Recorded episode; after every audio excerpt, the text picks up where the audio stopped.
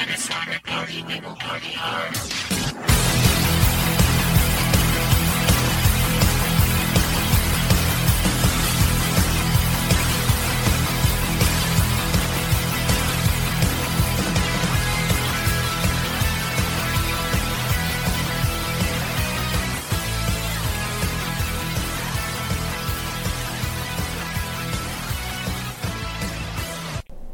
Atlanta sports fans, welcome to another great edition of That Sports Show.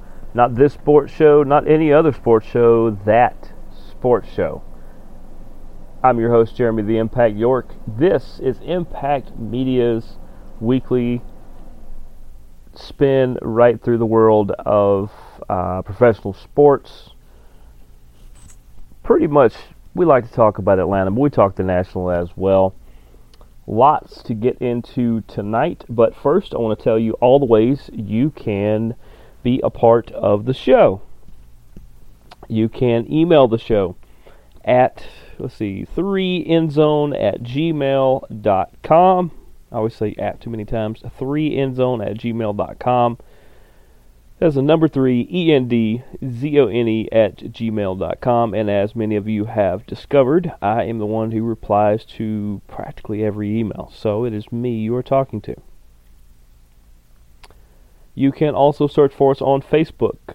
Impact Media, That Sports Show, Jeremy York, any of that should find the show among all of our other things that we do. If you are a person who likes to click on a link and listen to a show, you can go to our Twitter account at Team Impact Media. You can also follow me on Twitter, Triller, TikTok, and Instagram for show related things and uh, anything else I, I managed to get into or things that I think are entertaining. I promise you guys more content is coming very, very soon. Uh, but that is at the Impact 99 is how you find me on all of those, and of course you can find us anywhere that you find a podcast. There is a lot to get into tonight.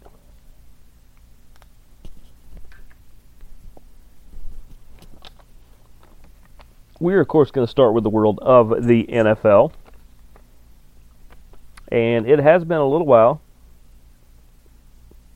since we've done a show, done this show. But it seems like the same NFL topics are pretty much still going on. And, you know, obviously the draft is coming up very, very soon.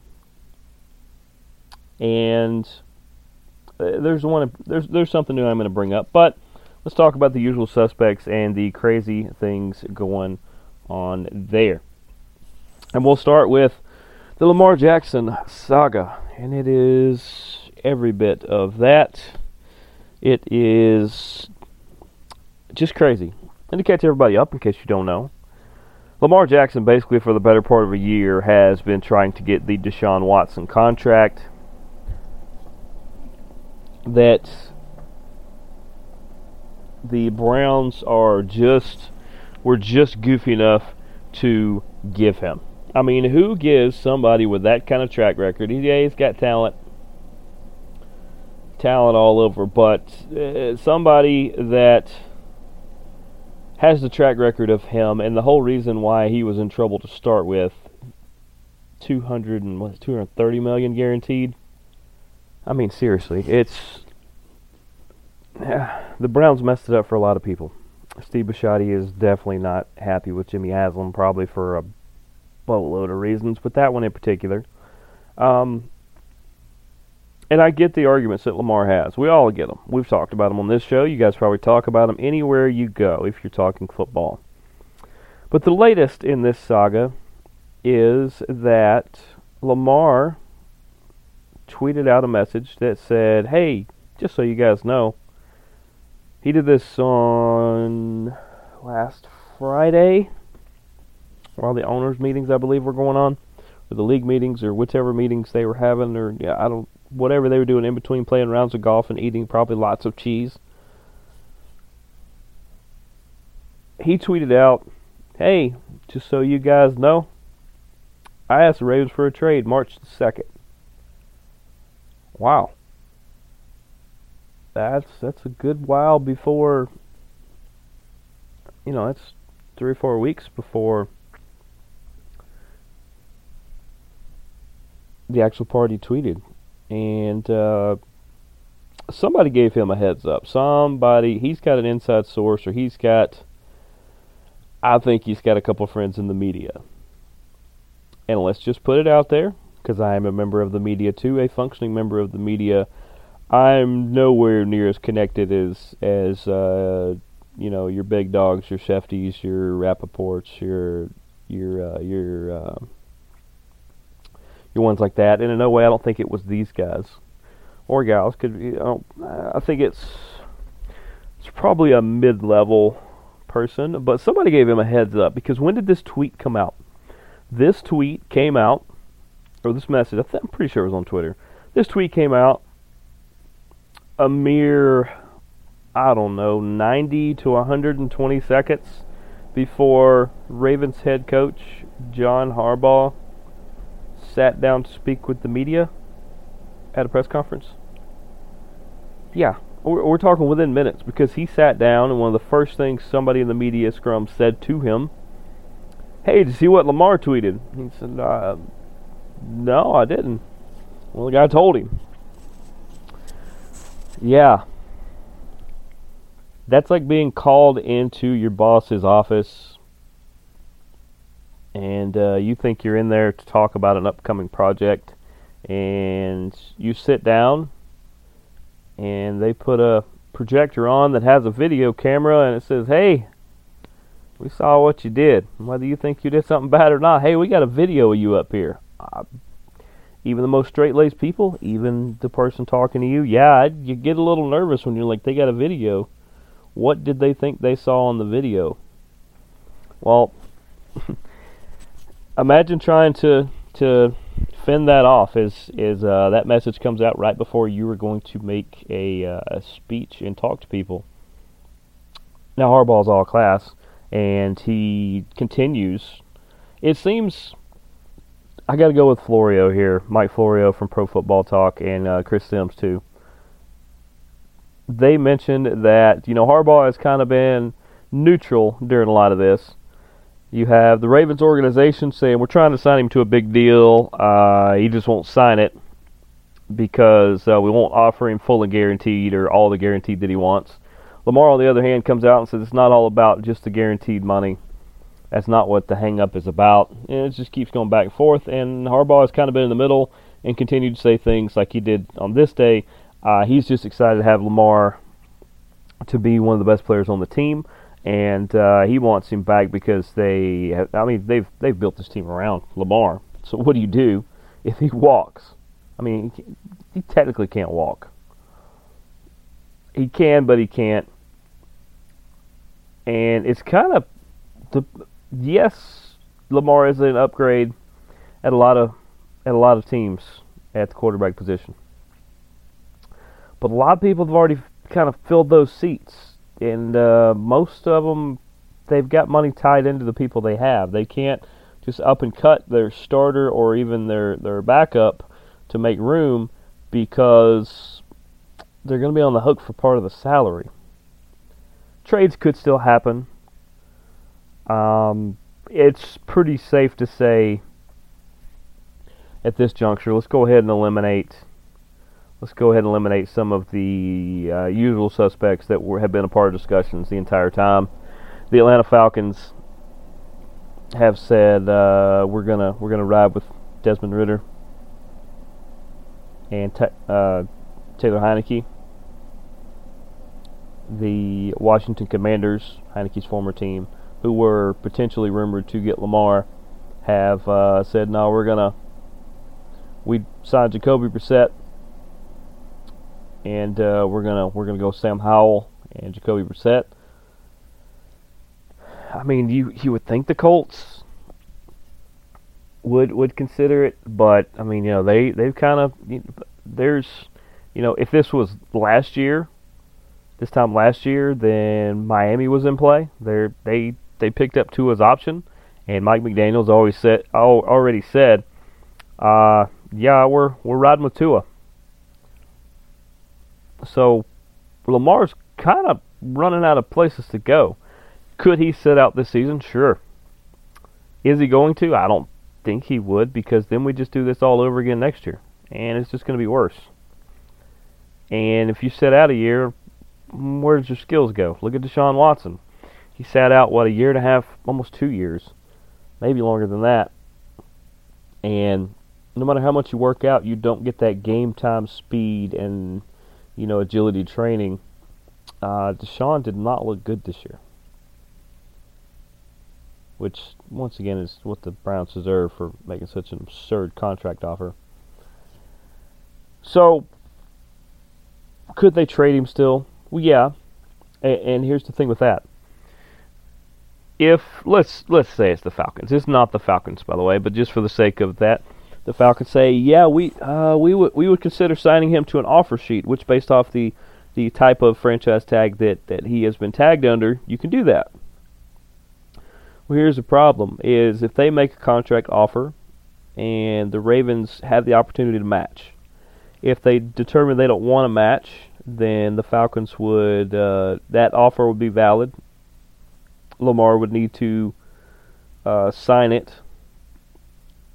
And when he signed that deal, the Falcons would give two first round picks to the Ravens. So not only are you having to sign him to an astronomical amount of money, probably having to clear people off your team for the cap room, but you're also giving up two first round picks to do so, per the NFL rule. You're better off that let's let's say once again it is the Falcons that that are interested in him. Well, why wouldn't you go to Baltimore and say, "Hey, we don't want to necessarily just give up two first round picks and still have to pay him. Um, let's talk about some other ways we could sweeten this deal. Maybe it's a couple twos and threes as opposed to ones in the draft. Maybe it's some players. Maybe the Ravens look and they're like, "Man, I like that linebacker you got. Man, I uh, I'll be honest, I like your kicker." Okay, well, there's there's other variables instead of just doing the the, the price match basically. So that's just where we sit at this point. Is it's a big stalemate. We don't know if Harbaugh is is technically going to pick a side one way or the other. I mean, do you pick your employer or do you pick your your star player. He says he's just excited to have uh, him hopefully this year, and we'll just have to see because the Ravens, if they don't get this settled, are looking at third or fourth in their division, and they're too good of a roster to be that low. They could use a couple pieces, but they can't go out and get those pieces because they got to figure out what's going on with Lamar. So we'll just have to see what happens. We'll just have to see what happens with all this. Uh, big topic number two. There's the Aaron Rodgers saga. We have a lot of sagas. In fact, that may be the name of today's show is a lot of sagas. So Aaron Rodgers, I've already made my groundhog joke, but he disappears into the abyss. He comes out, he sees a shadow. It's going to be, like I said, six more weeks of drama. It looks like he's pretty much going to play for the Jets. Okay, fine. So they got to work out that compensation package. I, what it seems like to me, and once again, I heard this. I don't remember where I heard it, because if so, I would give them credit but what I've heard is that there is a backdoor clause, so to say. So let's say the Jets say, hey, we'll give you a second round pick this year, we'll give you a first round pick next year.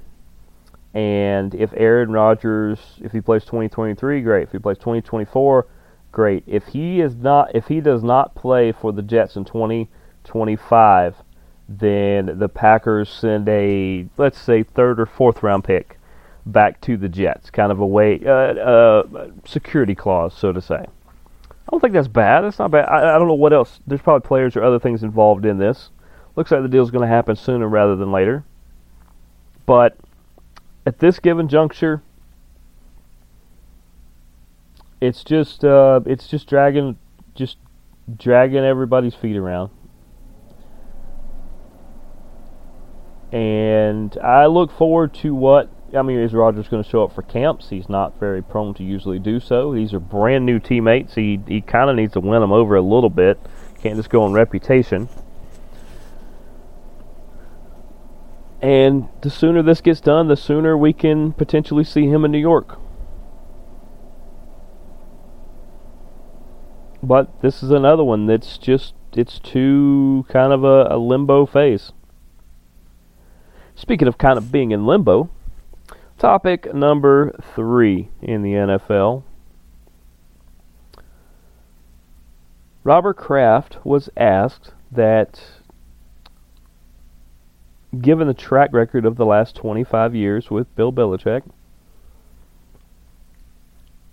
is it safe to say that uh, he will, you know, basically I'm paraphrasing, but basically it's safe to say that he will be coaching the team next year and beyond. Kraft never said yes. He uh, danced around. He did the Macarena. He uh, did the stanky leg. He did a lot of uh, different dancing around there, a little fire dance and everything like that never quite said, uh, "Oh, of course." So is Belichick on the hot seat? And before everybody goes, "Oh, well, why would he be on the hot seat?" Well, okay. So uh, in the last 25 years, it has been 24, 25 years. So, and I would say 21, 22 of those years. Those are basically the Tom Brady years. A little bit of Drew Bledsoe before that. In those times, multiple rings, lots of winning, lots of big culture, things like that. And I don't want to put this on Mac Jones, but in the Mac Jones era, we have seen a little bit of some chinks in the armor, have we not? And then at one point, Belichick, that cares deeply, deeply about defense, and uh, based off his um, not so great drafting of offensive players. Uh, offense is not his strong point. Uh, last year, he decides it would be a great idea to take two defensive coordinators and two former head coaches in the league and make them co offensive coordinators because Josh McDaniels, his ace in the hole, left to be a head coach for a second time. And that didn't work. So they actually get an offensive coordinator this time.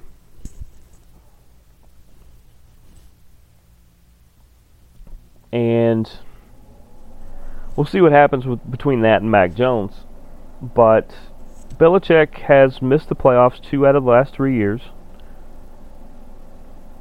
Now, luckily, rookie year, Mac Jones, I believe, made the playoffs over the last something like that. But also in two of those three years, last three years, he has lost more games than he's won.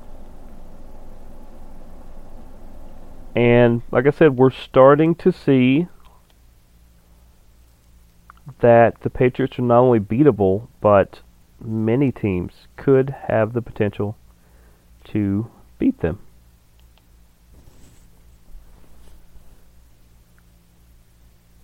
Now, also keep in mind that uh, Coach Bill is, I don't remember the exact number, but he's getting closer to the all time wins list as a coach of Don Shula's previously thought unreachable record. But is he going to break the record with the Patriots?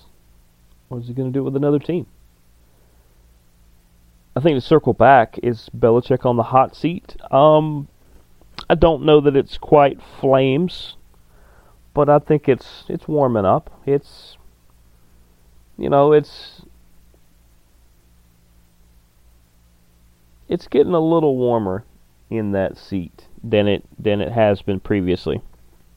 So we will have to see what happens from there. We will let that saga stay up to that point, and I'm curious to see what does happen. Because if Kraft does have the, the notion to potentially move on from Bill, if it starts to go south mid mid season, Does he consider it there, or does he let him ride out the season? Does he let him hang on long enough to get the record? I mean, because what if what if that takes multiple years? What if uh, what if that means the Patriots stay 500 or worse for the next five years for him to hit that record? Or you know, I don't know exactly. I mean, he's behind, but it's just interesting. It's an interesting point. And we'll all be keeping our eye up there on Foxborough to see if Robert Kraft gets to that point or not. Uh, fourth topic. We got five things I want to mention about the NFL tonight. The last one is Falcons related. But fourth topic tonight. I've heard multiple interviews with Pete Carroll. I've heard a lot of people talk about him. I mean, we know Cowherd loves Pete Carroll, loves Russell Wilson. Not afraid to go after him, but big fans of him. I have to admit, I am a, a little bit of a Pete Carroll fan. I read his book when he was at USC, as uh, as he he talked about, you know, getting let go from the NFL and having to regroup and what he was able to do at USC. I mean, the guy can coach and he can get one of the hardest target audiences in this country to pay attention to him. And that is young men who are between 17 and 22.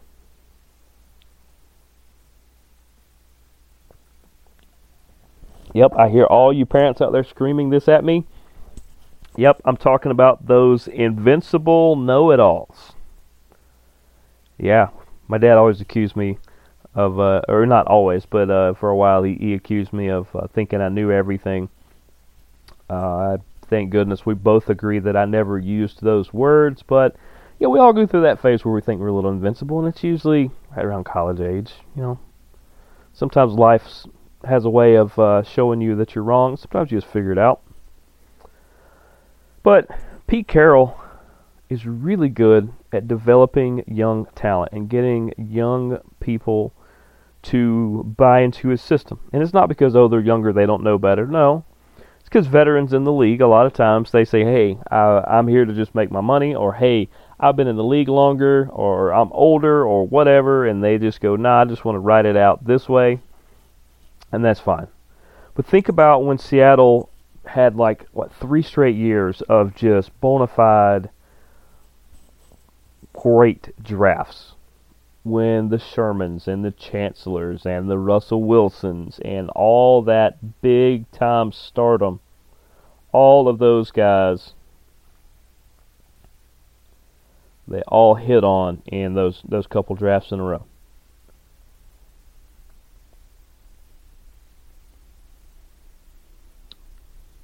And then look at last year's draft. I mean, you think Kenneth Walker is was uh, you, you, think that was a pretty good pick? Yeah, I, th- I think that's an understatement. Uh, watched him torch my Wolverines for years. I was kind of glad he moved on, and then he's probably going to torch my Cowboys now. It's a whole different thing, but uh, Kenneth Walker's a heck of a running back. Geno Smith, he buys into Pete Carroll. Look where he's at right now. He's almost like a, a mini Russell Wilson. He is having a resurgence of his career to which I don't think he's looked as good as he has right now. He's looking great. And they've have him for another three years. I think most of it guaranteed, if not all of it. They're still going to probably draft a quarterback because when are you when are you hoping to have a pick like they have?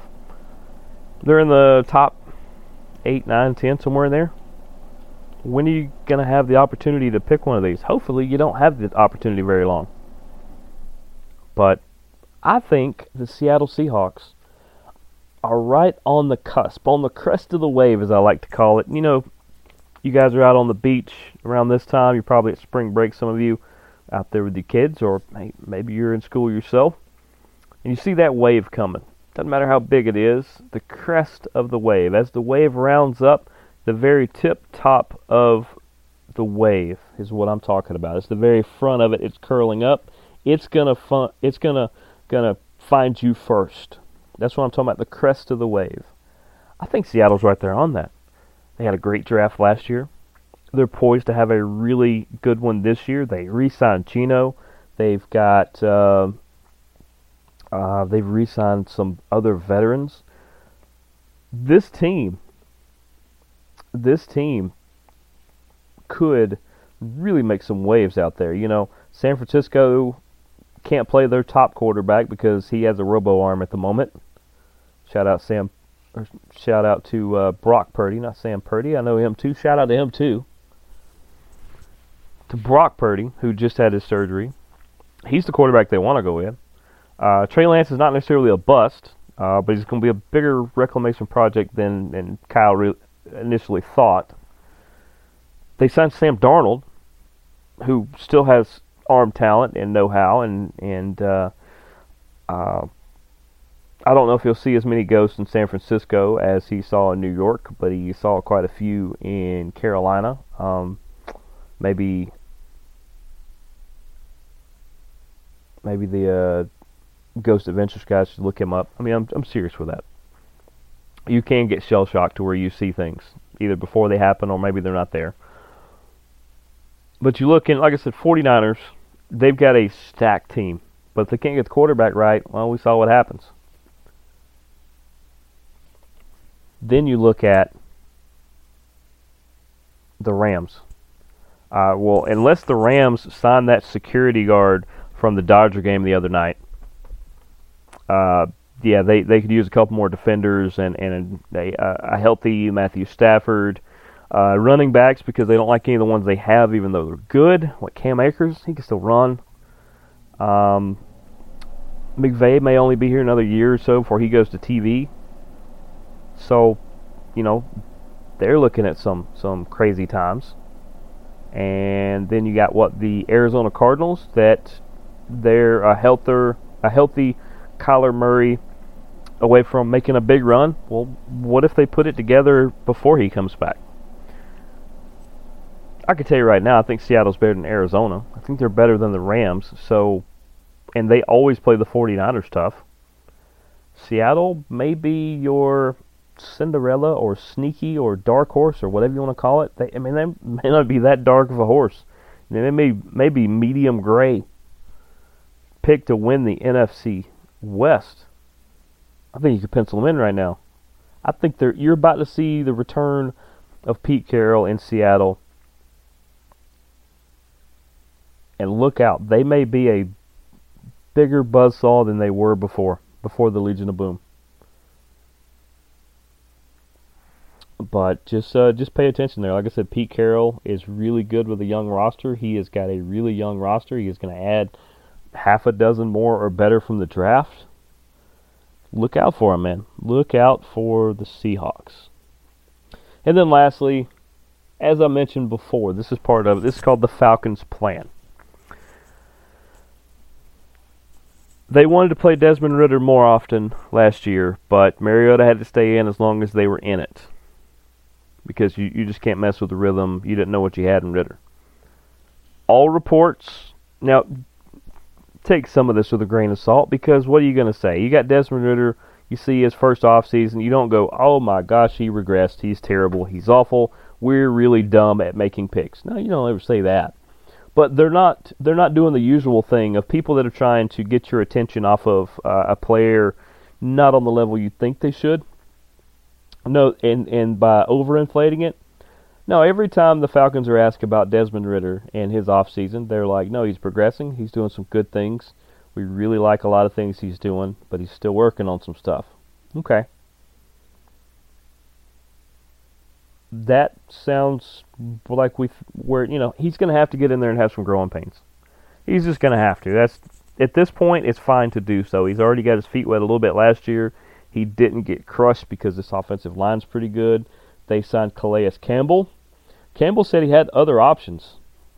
Uh, some that possibly paid a little more, some were better opportunities, but he said he really he he bought into what the coaches and what everybody was saying to him here, and he really wanted the opportunity to play here in Atlanta. So the Falcons' plan is to use who they got, use through the draft. They used a lot of that cap money to go sign people like Calais Campbell, who is uh, he's not as long in the tooth as most, and he can still play. And plus, you have Grady Jarrett. You need people to play beside Grady Jarrett. Calais Campbell can do that, and he will take some of the some of the some of the double teams off of him, which is just going to free him up. But I like their plan. They've got what three or four runners in the backfield that are really good. You've got Drake London. You've got Kyle Pitts when he comes back from his injury. Uh, they've went and re- they've signed some other guys. They they have some really really solid weapons, and I look forward to what they're going to do. I really do.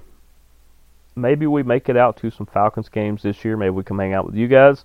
You guys have, have thrown some invites that I appreciate. And uh, I think the Falcons are going to be an interesting watch this year. And interesting as far as, I think, more positive than question marks this year. I think you guys are going to like it. But that is kind of partially what their plan is. They are not in the Lamar sweepstakes. They are not in any other kind of sweepstakes. They have pretty much signed the big guys are going to sign. They'll sign some smaller guys and pay attention to this draft. I think the Falcons could move around. There are scenarios that make sense for them to move up. There are scenarios for them to stay where they are, and scenarios for them to stay down. I think they have a couple players in mind. If those players are there, they're going to take them.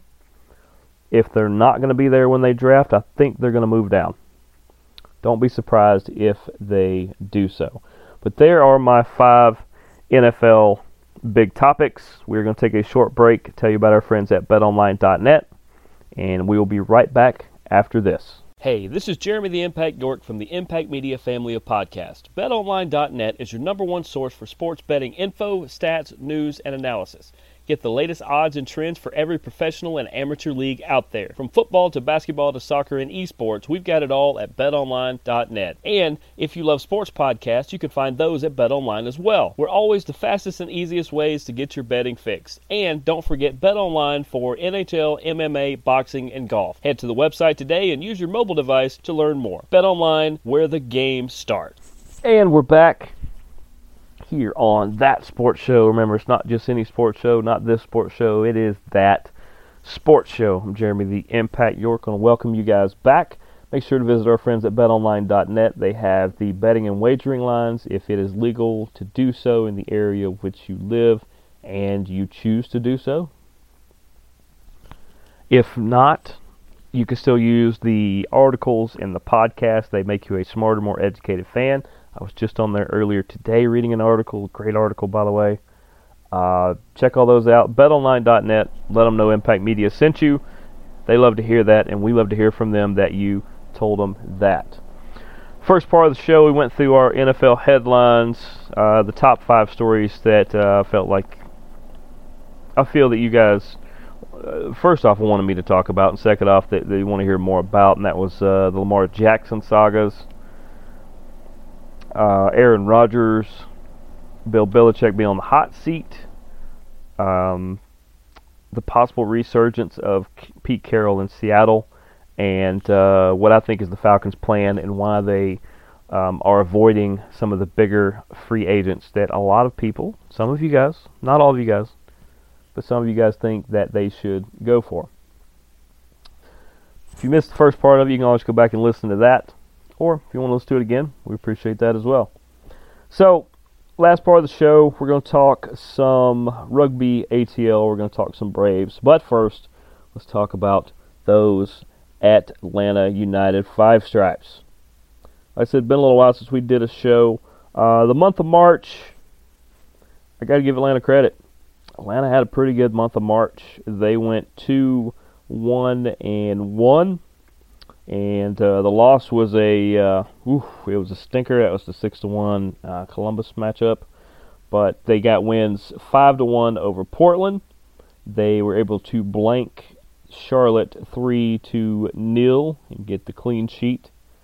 Clean sheet is something Pineda and Brad Guzan really strive for, and I don't blame. And the defensive that that defensive back that that back line there, they pride themselves on those and uh, the uh, the draw was with Toronto FC. That turns out they're a pretty good team, so that makes you look pretty good. Uh, they started off the month of April with a 1 0 win the other night versus the New York Red Bulls, which have been kind of your, which have been kind of your, uh, not Achilles heel, but your uh, thorn in your side. You're able to get the, they were able to get the victory in the playoffs and kind of get get, kind of get that that chip off the shoulder a little bit.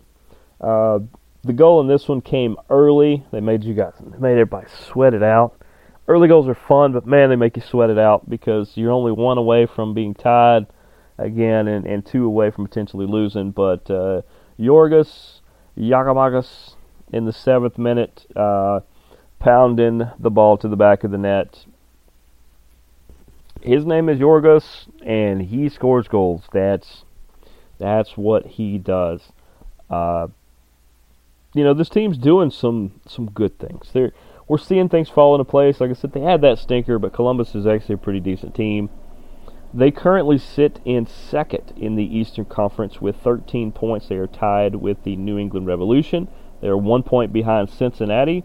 That makes no freaking sense. did not see, see, did not see Cincinnati being a powerhouse this year. And that's not saying they're not going to fade, but it doesn't look like they are. Uh, what was it? There's that other yeah. And the other big surprise is St. Louis, who is a brand new team, and they are smoking people like salmon. It is uh, really crazy. But Atlanta's sitting in a good spot right now. Plenty of season still to go. But, you know, we're seeing, whether it's the, the Juanjo Puratas, who is a personal favorite of mine, uh, the Miles Robinson, those, those guys holding down the back Diego Almada is the, one of the best players in MLS. He's probably one of the best players in the world right now. You want to hang on to him and keep his attention here for as long as you can. Hopefully to an MLS Cup, and then if he wants to go somewhere, I let him pick his wherever he wants to go. Uh, even when he was out though, and that's that's where that stinker came from. Is when a lot of those call ups were, and we were missing six or seven people, and it was some pretty prominent people. But in missing those uh, the, the organization wasn't there. Everybody was just getting comfortable, just getting the continuity between them, and then all of a sudden, seven people who are normally on the team, five starters and two uh, super subs, were suddenly nowhere to be found. It happens. But now everybody's coming back. Everybody's fresh. Nobody got hurt. Thank goodness. Knock on wood there. This team, I think, is about to go on a run, and they've got they've got a little bit of a weird schedule in front of them, but uh, let's see. This Saturday, they will be in New York to take on NYCFC. Then they will be in Toronto the following week. Yep, these are all no no weird Wednesday games yet. Then they will be here to host Chicago and then they will go to Nashville. So they will basically they have two home games and three away games in the month of April, and they've already played one home game. So I like their chances against NYCFC. And we know that New York, both New York teams like to do this, but the New York New York City Football Club, they like to press, like to they like to high press at times, and they really like to be physical. You know, to make a reference back to those Legion of Boom, Pete Carroll Seahawks that. Um, they almost they want to foul. They want to control the physicality. They want to almost just nick nick you up and just ding you up enough to where you, it throws you off your game plan. And uh, they they almost are daring the officials to call it because they know the the officials aren't going to call it every time, and so they're cool with uh, you calling one out of every three, one out of four, and them getting away with it the rest of the time because that is the game plan they want to do. They control the narrative through physicality. That makes sense. It's not a bad strategy. I can't fault them for that. That's that's the way they are. That's the way they are geared to play. It just means we're going to have to turn things up, and I think we're going to have to keep the pressure. And it seems already. I heard Jason Longshore say this earlier um, not really earlier in the week, I guess, but he said it the other day that uh, Atlanta's just going to have to keep the pressure up. You know, if they're if they're going to get high pressed, then you just keep playing your game. It seems like Atlanta United is going to do that. They are just going to continue their game plan regardless of what the other team is going to do. They'll make their adjustments as they need to, but you're not going to see them, you know, get a one goal lead in the seventh minute like they did last time, last week and then suddenly park the bus. This is not the way this team plays. They kept the intensity up. They kept pushing. They kept pressing, and they get the vic- They basically just beat the Red Bulls into submission to where the Red Bulls weren't going to. After about the 70th minute, I didn't worry about it whatsoever. It looked to me there was some chances, sure.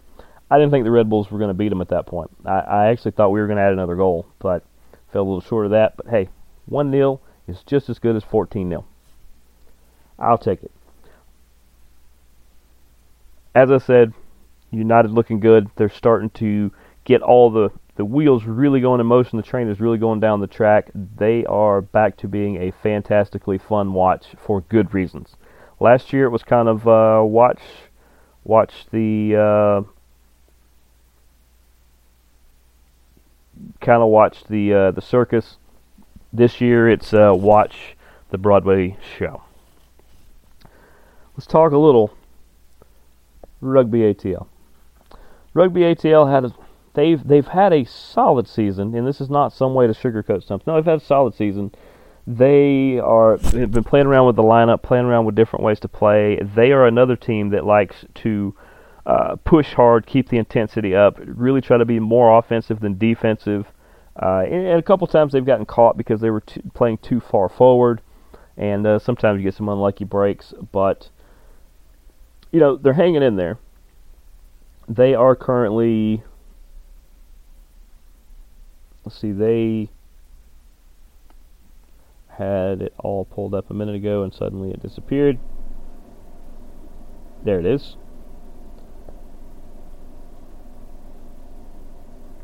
They are currently in fifth place in the East, as uh, they are five points better than Toronto.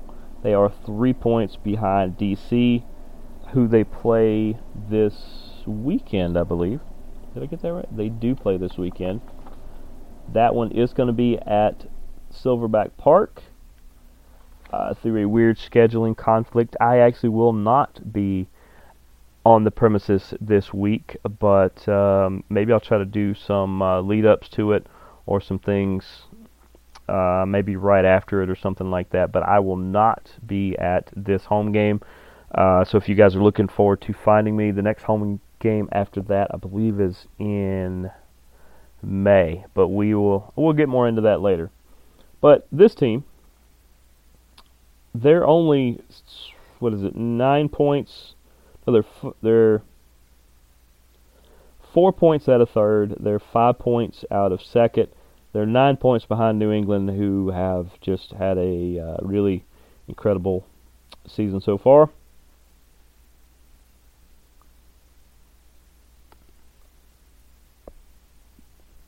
But as I said, the thing about this year's team is, is mostly when people watch rugby, they, they look for a lot of uh, the guys who score a lot. You know, it's understandable.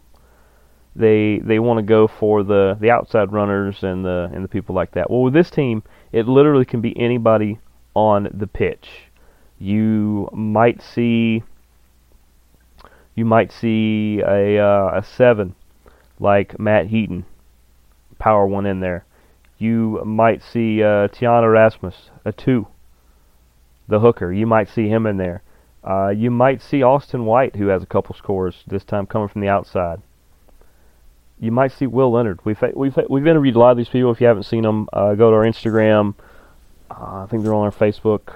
They're probably even on the TikTok. All those kind of things at the Impact 99. Look them up. But this team, man, they're so spread out, a lot like the way Atlanta United is, to where it's not so centric on just one player or one particular style. They adapt. They're able to uh, overcome a lot of things and stay in games that they probably last year were, were not in at all. You know, having Damon Torres be able to play the seven until Matt Heaton got back off his injury. Uh, John Roy Jenkinson. He has been holding down the front as a prop, and and uh, he he is he is just awesome, just awesome. He has played through some injuries too, so shout out to him.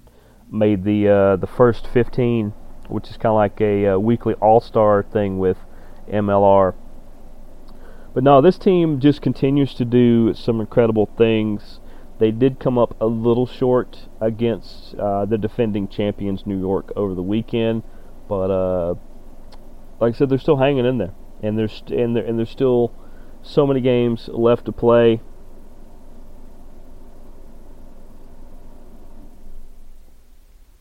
There are 10 games left.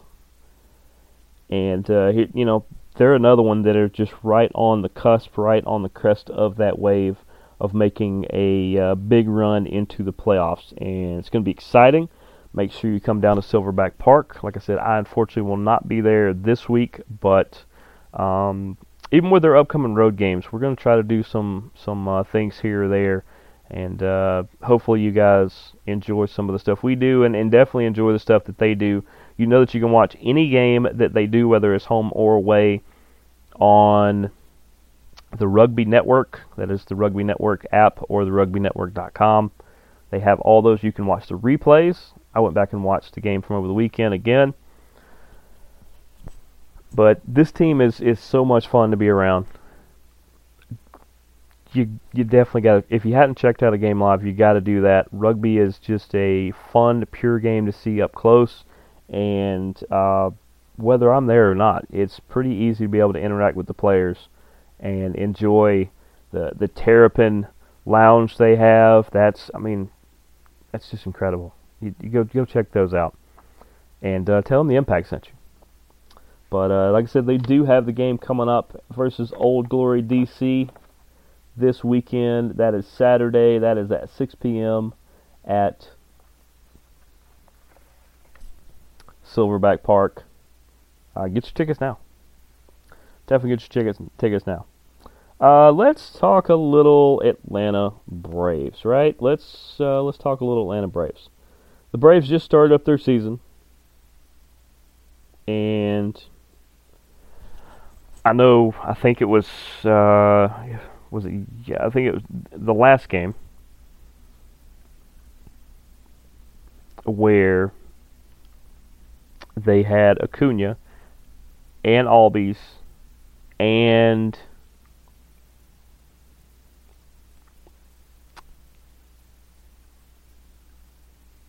was it earlier tonight? I remember seeing. I think it was earlier tonight. It was somebody else who smashed Riley. Riley hit a home run in the first inning that went 473 feet. 473 feet. He hit a baseball. That is crazy. Like I said, and then Albies hit one in the second. Acuna Jr. hit one in the second as well. Um, Olson and d'Arnaud had some some uh, RBIs. Uh, they actually won tonight, eight to four. Charlie Morton gets his first win. But what was the game? Was it yesterday? Think it was yesterday. Yesterday's game, they come up short four to one versus the Nationals. But I want to get into this. This young pitcher they started yesterday, uh, Shuster. He had this was his major league debut or season debut. I think it was major league debut. Yes, he gave up four runs. Yes, he walked three or four, including walking a run in. He he got dinged around the first inning, but then he settled down and uh, he he actually did pretty well. I will give him credit that uh, he went four and two thirds, gave up six hits, four earned runs. They were all in the first inning. He walked five and he had a strikeout for a debut, and the fact that he had a rough inning was able to get through it. Because Snitker, he was asked, "Hey, did you ever think about pulling him out?" And he's like, "No, that's something the kid's got to work out. If uh, me pulling him out's not going to help him figure that out." And so that is uh, that's that's what he did. He and I think you you absolutely have to do that. Um, we're seeing hot starts from uh, Matt Olson and Ronald Acuna Jr. Riley and Albies are starting to heat up a little bit. Um, you know, everybody's saying that Sean Murphy's uh, the new catcher. Oh, he's he's a little slow out of the gates and everything. Well, he's on a brand new team, guys. He wasn't on this team last year. So even though he knows Matt Olson, who he played uh, a season or two with, uh, he's still got to get used to being on the East Coast and not the West Coast. And you know how Georgia weather is that it's hot, cold, hot, cold, hot, cold. Then it rains, then it don't. Then it rains, then it don't. Then it rains, then it don't. It's hot, cold, all in between that. The wind's blowing 30 miles an hour, and then it stops, and then there's pollen everywhere. It's completely different over here. So he's having to adjust all that. I don't have a problem with it. RC is off to a pretty good start too. This team is going to be really scary probably in May going into June, and they're just going to continue to keep steamrolling. But it's going to take them a little bit to, to move some stuff around. Uh, you know, trying to keep Ozuna and d'Arnaud in the lineup because their bats are, are still needed in the in the leadership. You know, but Michael Harris and, and the others are, are they're gonna they're gonna be fine, but they gotta get got to get everything going. the, the stolen bases will be up. We'll see. We'll see Albies and even Acuna and Harris start to swipe a lot of bases. Actually, Murphy can grab a few with Arcia. I don't have a problem. I don't have a problem with where the Braves are at right now. They're what two and one. Yeah, they're two, or yeah, I think they're two and one. Three and one. Sorry, no. Look at the wrong stat. There it is. They're three and one. They are half game up on the Mets, who are kind of heating up on their own. Don't know if Washington, Miami, or Philly will be that third team to sneak into there. But the East is definitely going to be a fun division uh, this year. But you look at the rotation, that is the Braves rotation is it's going to come around, but for right now, it's going to be what scares you guys the most. It just is. Uh, Morton was able to get the win. Uh, Strider got the win. It was good to see that. Uh, Shuster had a rough outing to start with, but he was able to get it together. I said, wait till you see his second and third start. I think you're gonna like that kid. There's a reason why he's in the the, in the lineup like that. Uh, the Max Fried injury should worry people for a minute. It's he's to be out for a couple weeks. Hopefully, he returns to form as he comes back. Uh, it's just uh, it's just to be it's going to put him in a weird spot until he does.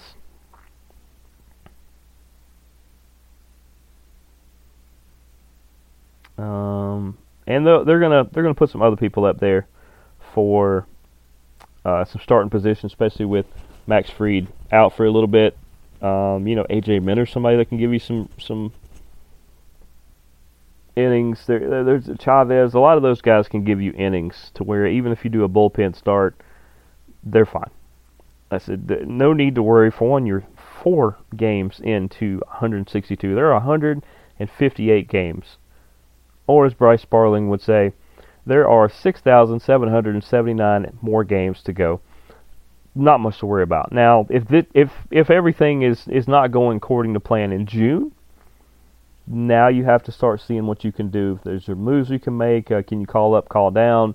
You want to move some people here, there? Maybe move uh, move somebody to a different part of the field. You know, things like that. But it's early. This Braves team looks good.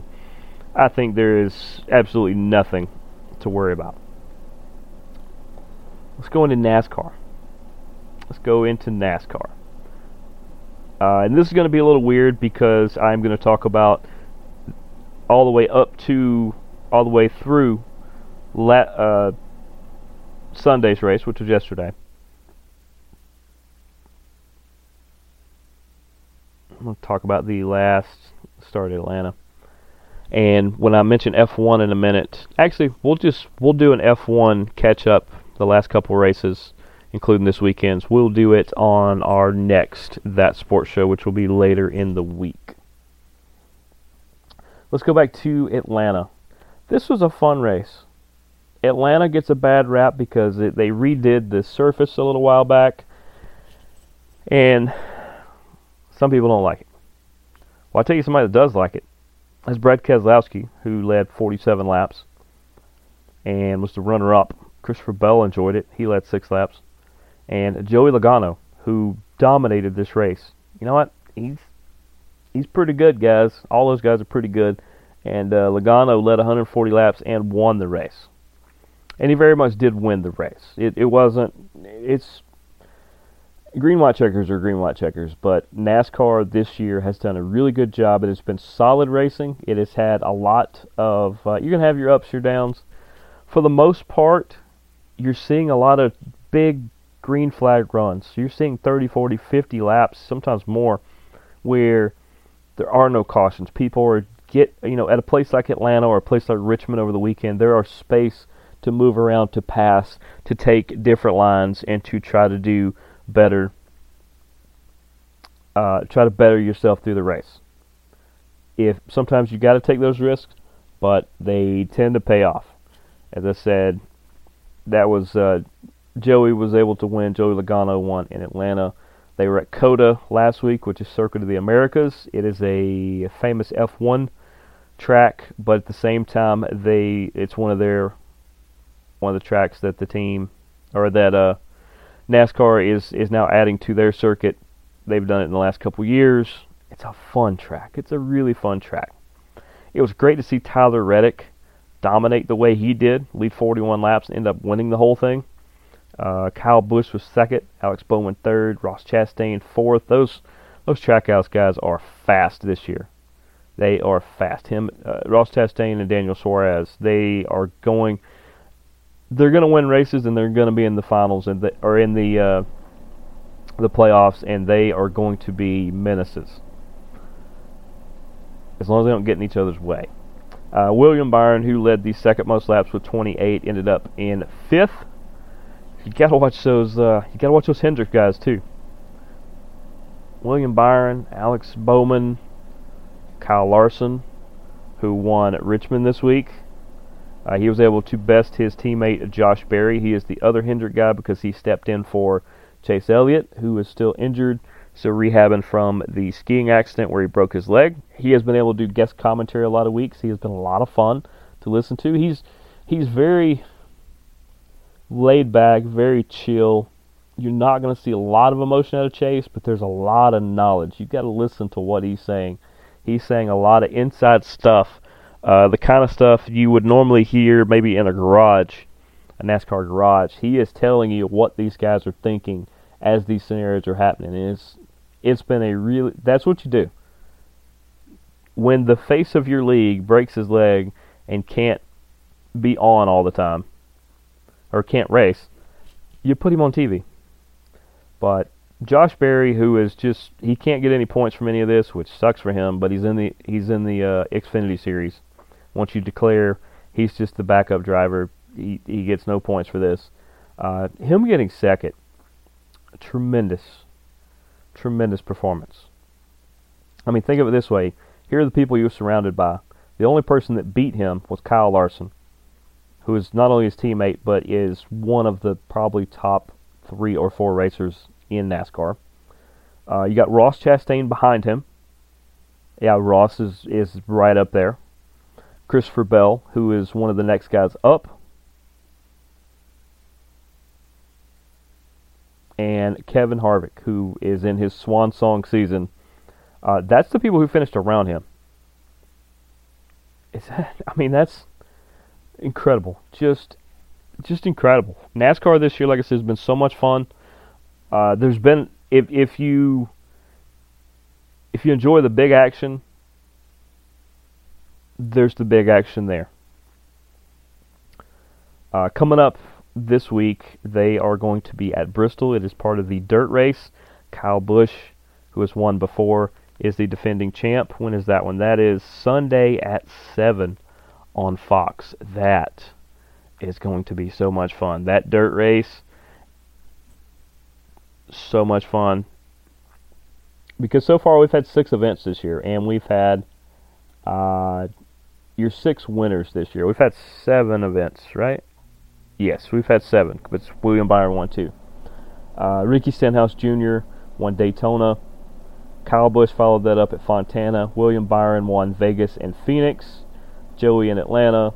Tyler Reddick in Austin. By the way, Tyler Reddick is doing so well in the 45 car that, that Kurt Busch got emotional talking about it. They are considering bringing Kurt Busch back as a third car with that team if he is cleared to do so. And if they do, my goodness, that is beyond a power team. And of course, Larson this week. Those are your winners so far. I said I've enjoyed it. A lot of people, a lot of people are like, "Well, that's not the NASCAR I grew up on." No, but that's that's like saying, you know, you kind of stuck in the ways to saying, "Oh, well, uh, nobody should beat Babe Ruth's record." Well, I hope they do. I hope you you want people to break records because when they break records, that means the sport's getting better. That means the talent's getting better. That means everything is improving. And when they beat those unbeatable records, that's just just even better. So, you know, I'm one of those people too. There's a there's a lot of times there are records that man I I don't know that I ever want to see broken, but when they are broken, they're that much more special because like I said, they're telling you that the series is better.